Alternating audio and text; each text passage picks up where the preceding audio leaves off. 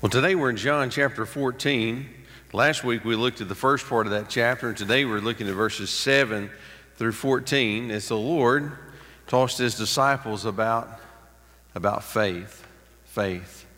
I, I don't know about you, but there's times in my life that, that I'd really much prefer to walk by sight instead of by, by faith. Uh, there's a security in seeing exactly what's going to happen and how it's going to happen, isn't there? There's just a security in that. Uh, when I sit down and look across the, the month at my personal finances, uh, I just feel a lot better if all the money I'm going to need to pay every bill and do everything's just already sitting there in the account. I just, just feel a lot better about that. Uh, when we set out to go somewhere on the interstate, I kind of like to know where it is that we're going that we're going to go. There's a security in knowing where you're going and how you're going to get there. But Jesus is calling us to find our security in our Christian life in something else. He's calling us to find our security in who He is. Instead of finding security by knowing exactly how God is going to gift us, what He's going to call us to, where He's going to send us to, instead of finding security and knowing exactly how He's going to use us and how this present situation, whether it be in teaching your Sunday school class or serving as a deacon or witnessing to your neighbor, Instead of knowing exactly how that's going to go and unfold, he's, he's calling us to find our peace and our security in Him, believing and trusting. When we look back at the disciples and we think about what it must have been like to have been one of the 12 disciples, Jesus explained to them what was going to happen one piece at a time. The Bible describes it, one place it says, from this time on, he began to explain to them that he must, that he must suffer and, and die. Little by little, they got more and more information. And at times, they didn't know exactly what lied ahead. Even, even after the resurrection and ascension of the Lord, there was times early in their apostolic ministry of going and planting churches and preaching the gospel. They didn't know exactly how all this was going to unfold with the Gentiles coming in and all of these things were, were new to them. So when we think about that we're, we're in a time in our life that maybe we've never been in before. Maybe for the first time in your life you're an empty nester. Maybe for the first time in your life you're just bringing grandkids into the world maybe a whole different time of life for you, a season you've never seen before. You don't really know exactly how it's going to go or how it's going to unfold. Most of us would like to have the peace of knowing exactly what's going to happen, but instead, Christ is calling us to have peace in who He is. When we approach the work of the church, it's a work of faith. It's a work of it's not a work of sight. It's it's a work of faith. We know that God has given us all different abilities. God has given us our intelligence. He expects us to use it to be wise and make good decisions. God has given us spiritual gifts. The Bible says that throughout the church we have different spiritual gifts and they complement one another. That within the, the body, God has given all the different gifts that we need. God has given us all of these things.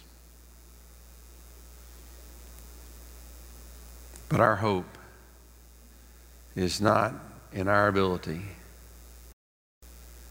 to devise some brilliant plan and flawlessly execute it.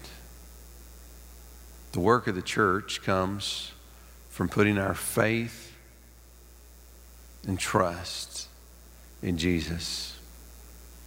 You see, there are things that He wants to do through us that we're not capable of doing on our own. We can plan a service, but only God can send a revival. We can say a prayer, but only God can answer it. We can teach the Scripture, but only the Holy Spirit can illuminate it. We can beg people to receive Christ in faith and receive forgiveness of their sins. But only the Holy Spirit can convict people about sin. You see, Jesus has left us here to do a great work. He has a mission for all of us individually as believers, and has a mission collectively for us as the church. It's truly, truly a great work that He has left us with. And I don't know if you realize this or not, but He meant for us to be His instruments to carry out His work. It's not our work, it's, it's His work. We are, we are His hands and feet in the world. So the Bible describes us as the body of Christ. So I want to ask you today very, very important question. We'll have plenty of time to focus on it, reflect on it, because it's the, the subject of this entire passage. Do you have enough faith to be the body of Christ? Do you have enough faith? Can we trust the Lord to pursue with all of our energy and all of our ability what He's called us to do in the world and then trust Him to use us to actually accomplish something of eternal value. As Jesus began to talk to his disciples about his crucifixion, they struggled. They didn't struggle to understand what he was saying, they struggled to accept it. And they struggled to believe in him. As we look at their unbelief today, I hope it'll draw us to want to put our full faith and trust in the Lord. John chapter 14, beginning in verse 7. Would you just join me in standing out of honor and reverence for God's word as we read it? Our Lord said, If you had known me, you would have known my Father also. From now on, you do know him and have seen him. Philip said, Lord, show us the Father, and it is enough for us. Jesus said to him, Have I been with you so long, and you still do not know me, Philip? Whoever has seen me has seen the Father. How can you say, Show us the Father? Do you not believe that I am in the Father and the Father is in me? The words that I say to you, I do not speak on my own authority, but the Father who dwells in me does his works. Believe me that I am in the Father and the Father is in me. Or else, believe on account of the works themselves. Truly, truly, I say to you, whoever believes in me will also do the works that I do. And greater works than these will he do, because I am going to the Father. Whatever you ask in my name, this I will do, that the Father may be glorified in the Son. If you ask me anything in my name, I will do it. Let's pray together. Father, give us faith to believe and trust, to pray and to ask, believing that when we come according to your will, you hear our prayers and you answer. Lord, for every person today that's here, every person today that's listening and watching, I pray that you give them faith to believe and to trust in you. For it's in Christ and that we pray. Amen. You may be seated. Well, how much is enough for you to trust the Lord? That, that's an important question for us to all think about this morning. How much is enough for you to trust in the Lord? Philip begins to, to ask questions. Remember, it was, it was Thomas that earlier had spoke up and asked a question. He said, he said, Lord, we don't, we don't even know the way. We don't know where you're going. How can we know the way? Now Philip speaks up. The, the fact that uh, some of the disciples that uh, often didn't speak up are now speaking up is perhaps indicative that they were all struggling to believe and to accept. And so Philip has, has uh, spoken up and asked uh, these questions. He said, Lord, show us the Father. Show us the Father. And it is enough for us.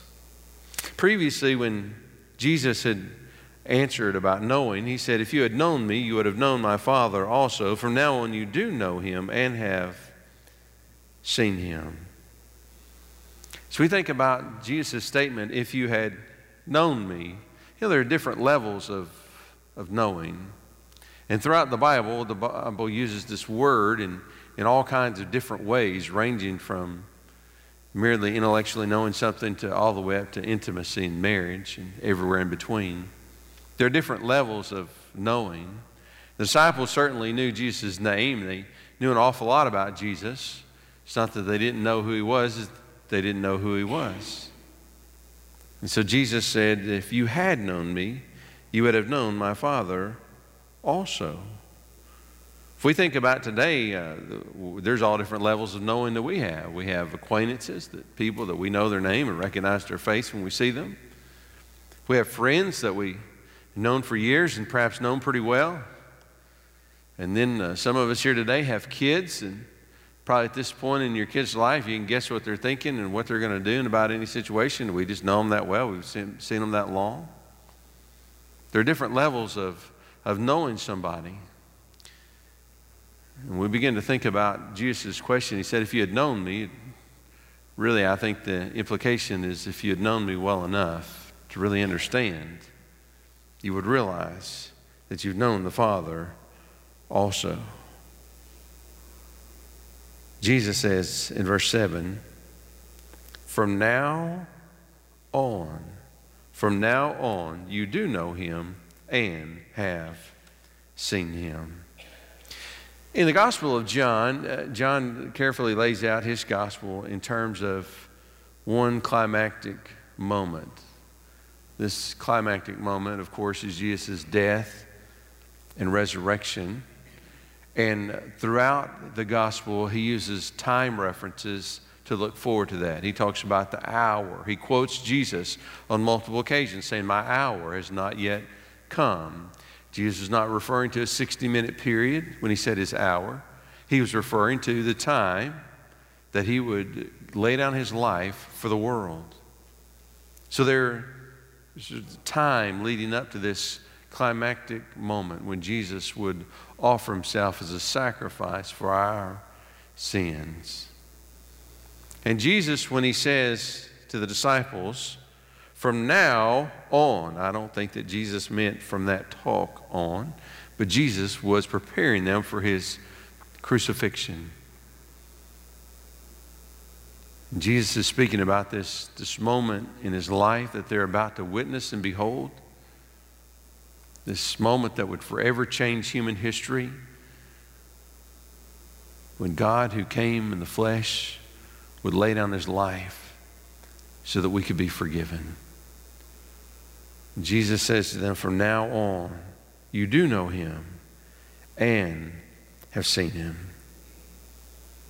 What is it about this moment now in the life of the disciples that would cause them uh, who are struggling to believe to all of a sudden believe? Well, I think we know that Jesus is one with the Father because who else could be resurrected from the dead? They were about to see Jesus after being crucified and buried. They were about to see Jesus walking and teaching. You know, the Bible says that in Jesus' earthly ministry that not even his brothers believed in him.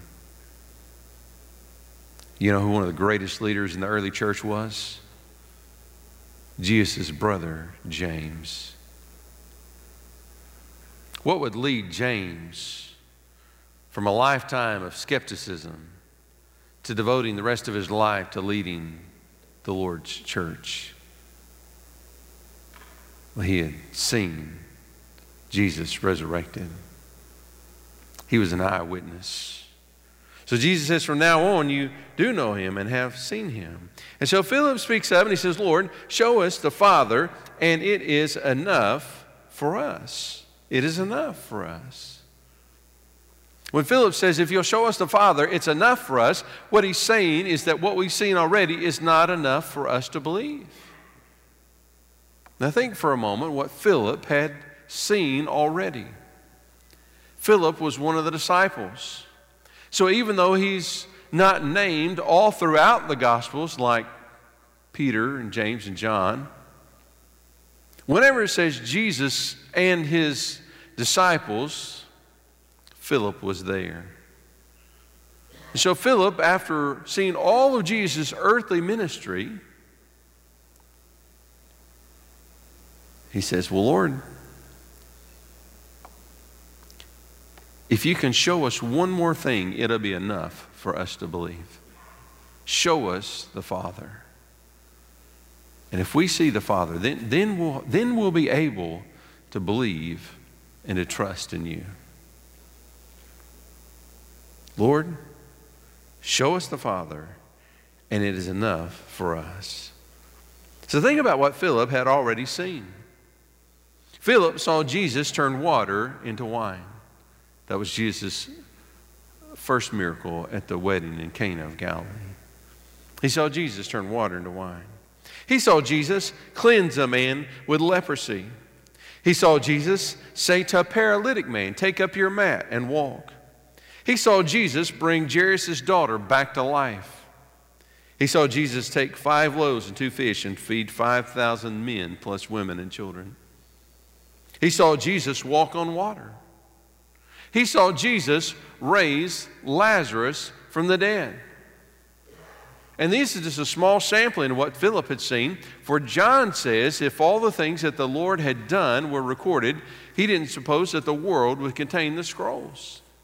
In fact, on some occasions, it just talks about that great crowds came and he healed them all. Who knows what all Philip had seen? And yet, having seen all of this, Philip says, Lord, if you'll show us one more thing, it will be enough for us. Lord, show us the Father, and it is enough.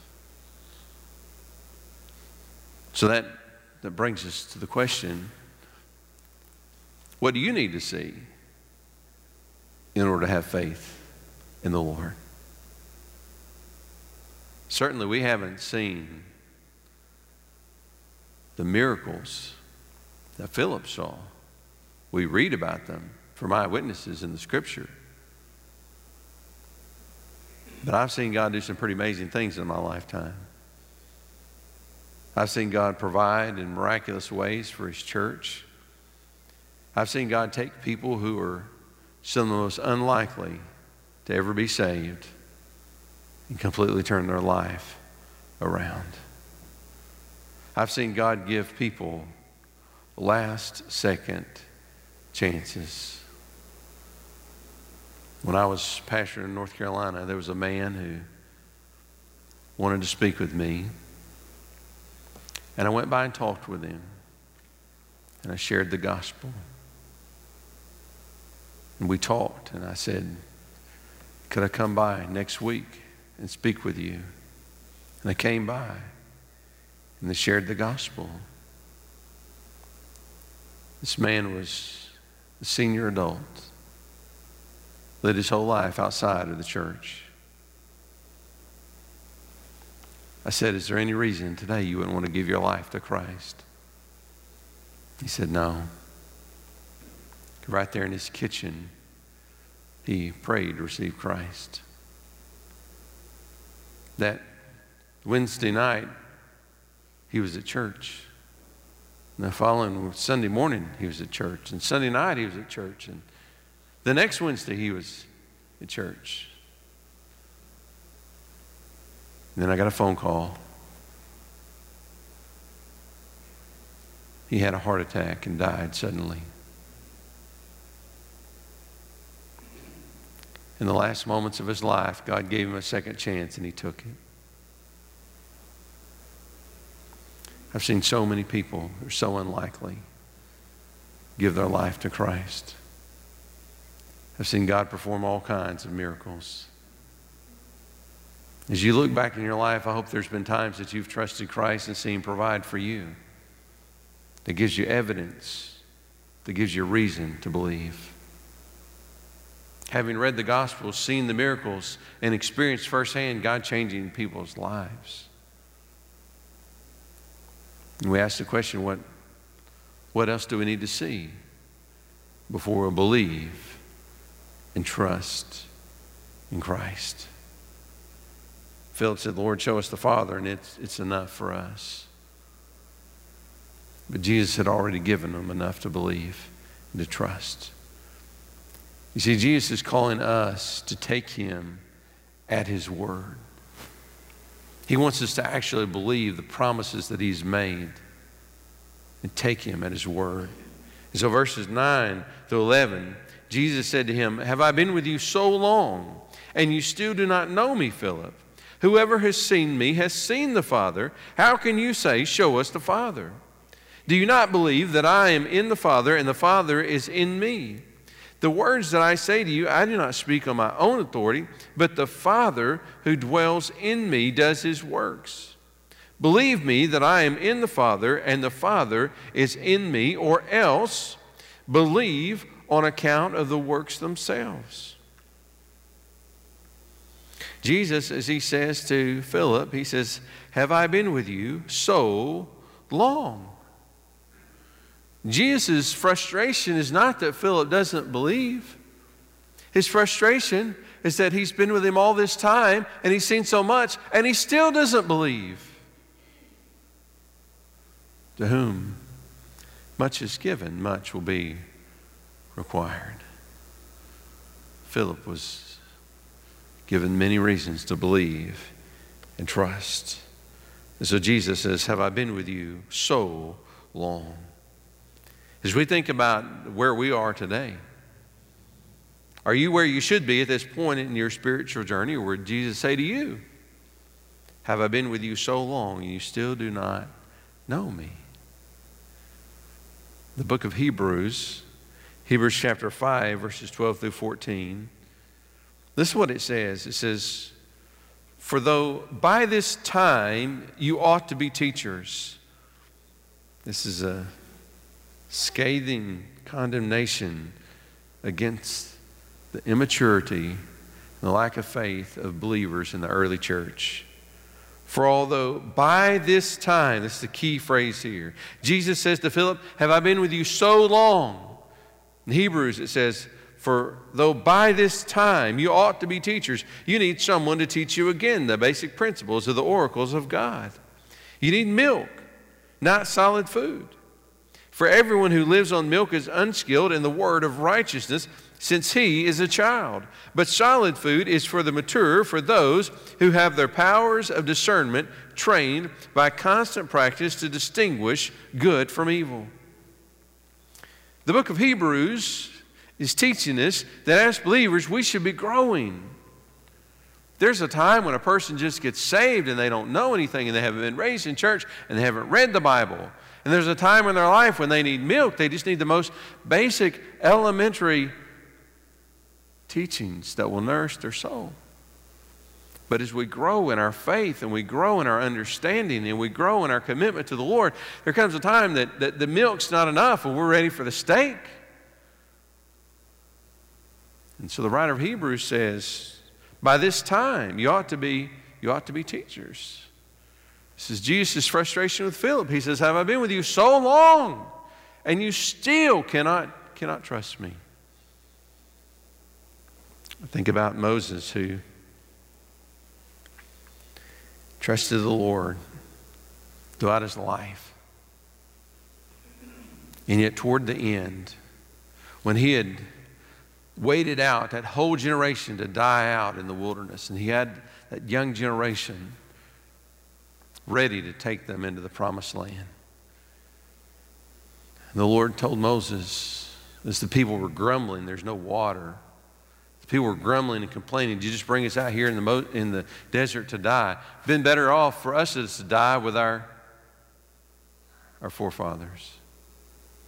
And God says, Moses, speak to the rock, and water will come forth from the rock. And here's what Moses did. And Moses lifted up his hand and struck the rock with his staff twice. The water came out abundantly, and the congregation drank and their livestock. A person who is not paying attention might say, Well, what a great success. Moses struck the rock and water came out. Here's what the Lord said about it. And the Lord said to Moses and Aaron, Because you did not believe in me, to uphold me as holy in the eyes of the people of Israel, therefore you shall not bring this assembly into the land that I have given them. God told Moses to speak to the rock, but instead Moses decided to strike it as he had before to try to make water come out of it. Moses' sin was not hitting a rock. Moses' sin was not having enough faith to speak to the rock as God had commanded him. After all that Moses had seen God do, and because of this failure of faith, he never entered the promised land. God took him up on the mountain and let him look over into it, but he didn't get to go. Jesus said to Philip, Have I been with you so long? The writer of Hebrews said to the early church, He says, By this time, you should be ready for something else. Moses, after seeing God part the sea and rain down manna to feed his people, God says to Moses, Because you do not believe in me. You see, Jesus is calling us to take him at his word, to believe and trust in his promises. And we think about where we are today. We're not sitting around with the disciples listening to Jesus explain for the first time that he's about to be crucified. But the same principle applies to us. When we hear a message from the Father, we should respond as though the Father is speaking directly to us. Jesus said in verse 10, He said, Do you not believe that I am in the Father and the Father is in me? The words that I say to you, I do not speak on my own authority, but the Father who dwells in me does his works. Jesus was calling his disciples to believe that what he told them was a message from God because the two were together. When we read the scripture, the Lord is calling us to believe. Because the scripture has been inspired by the Spirit. The Bible says 2 Timothy 3:16, the first part of that verse, all scripture is breathed out by God. Doesn't matter whether we read a word inspired by the Spirit or whether we had been with those disciples sitting around listening from the Son or whether the Father spoke audibly to us. The message is still from God. And He calls us to believe it and to have faith in it and to trust. If you can't take the Lord at His word, word then, then trust in His works. This is what He says in verse 11. He says, Believe me that I'm in the Father and the Father is in me, or else believe on account of the works themselves. In John chapter 2, he tells us about the first of the signs that Jesus did when he turned the water into wine. Here's what it says This, the first of his signs the Bible describes these miracles as signs because Jesus did them so that they might have a sign about who he was, so they would know to believe. It says, Jesus did in Cana in Galilee and manifested his glory. And here is the result, and his disciples believed in him. Jesus, after rebuking Philip, he gives us some pretty encouraging words. He has a plan for us. He has something he wants to do with his disciples. He, he used his early apostles, and he's been used in his church all throughout the centuries. Verse 12, it says, Truly, truly, I say to you, whoever believes in me will also do the works that I do. And greater works than these will he do because I am going to the Father. We were meant to live like Jesus, we were meant to accomplish his work in the world. And when Jesus said, Whoever believes in me will also do the works that I do, he didn't mean that we were going to turn water into wine. He didn't mean that we were going to walk on water. But he did mean that we were going to bring a message of healing and forgiveness to the world. He did mean that there would be times in our life when we go into a hospital room or a nursing home with a smile or kind word, we would minister to a hurting person in His name. It didn't mean there would be times in our life when, when a child with no spiritual guidance at home would be invited, would be brought, would be welcomed in, and would hear the message of hope about Christ. Many of us are looking to do great things. Some of the greatest things that ever happened to me were pretty small things in the moment. A few years ago, I went back to my home church. They invited me to come and to preach. And some of those uh, older people in the church, I, I hadn't seen them in 30 years. Some of them 30 plus years. I just walked down the hall, and as they came, I spoke and was kind of excited to see them. One guy caught me after church. He like grabbed my arms as he walked by. He says, What's my name?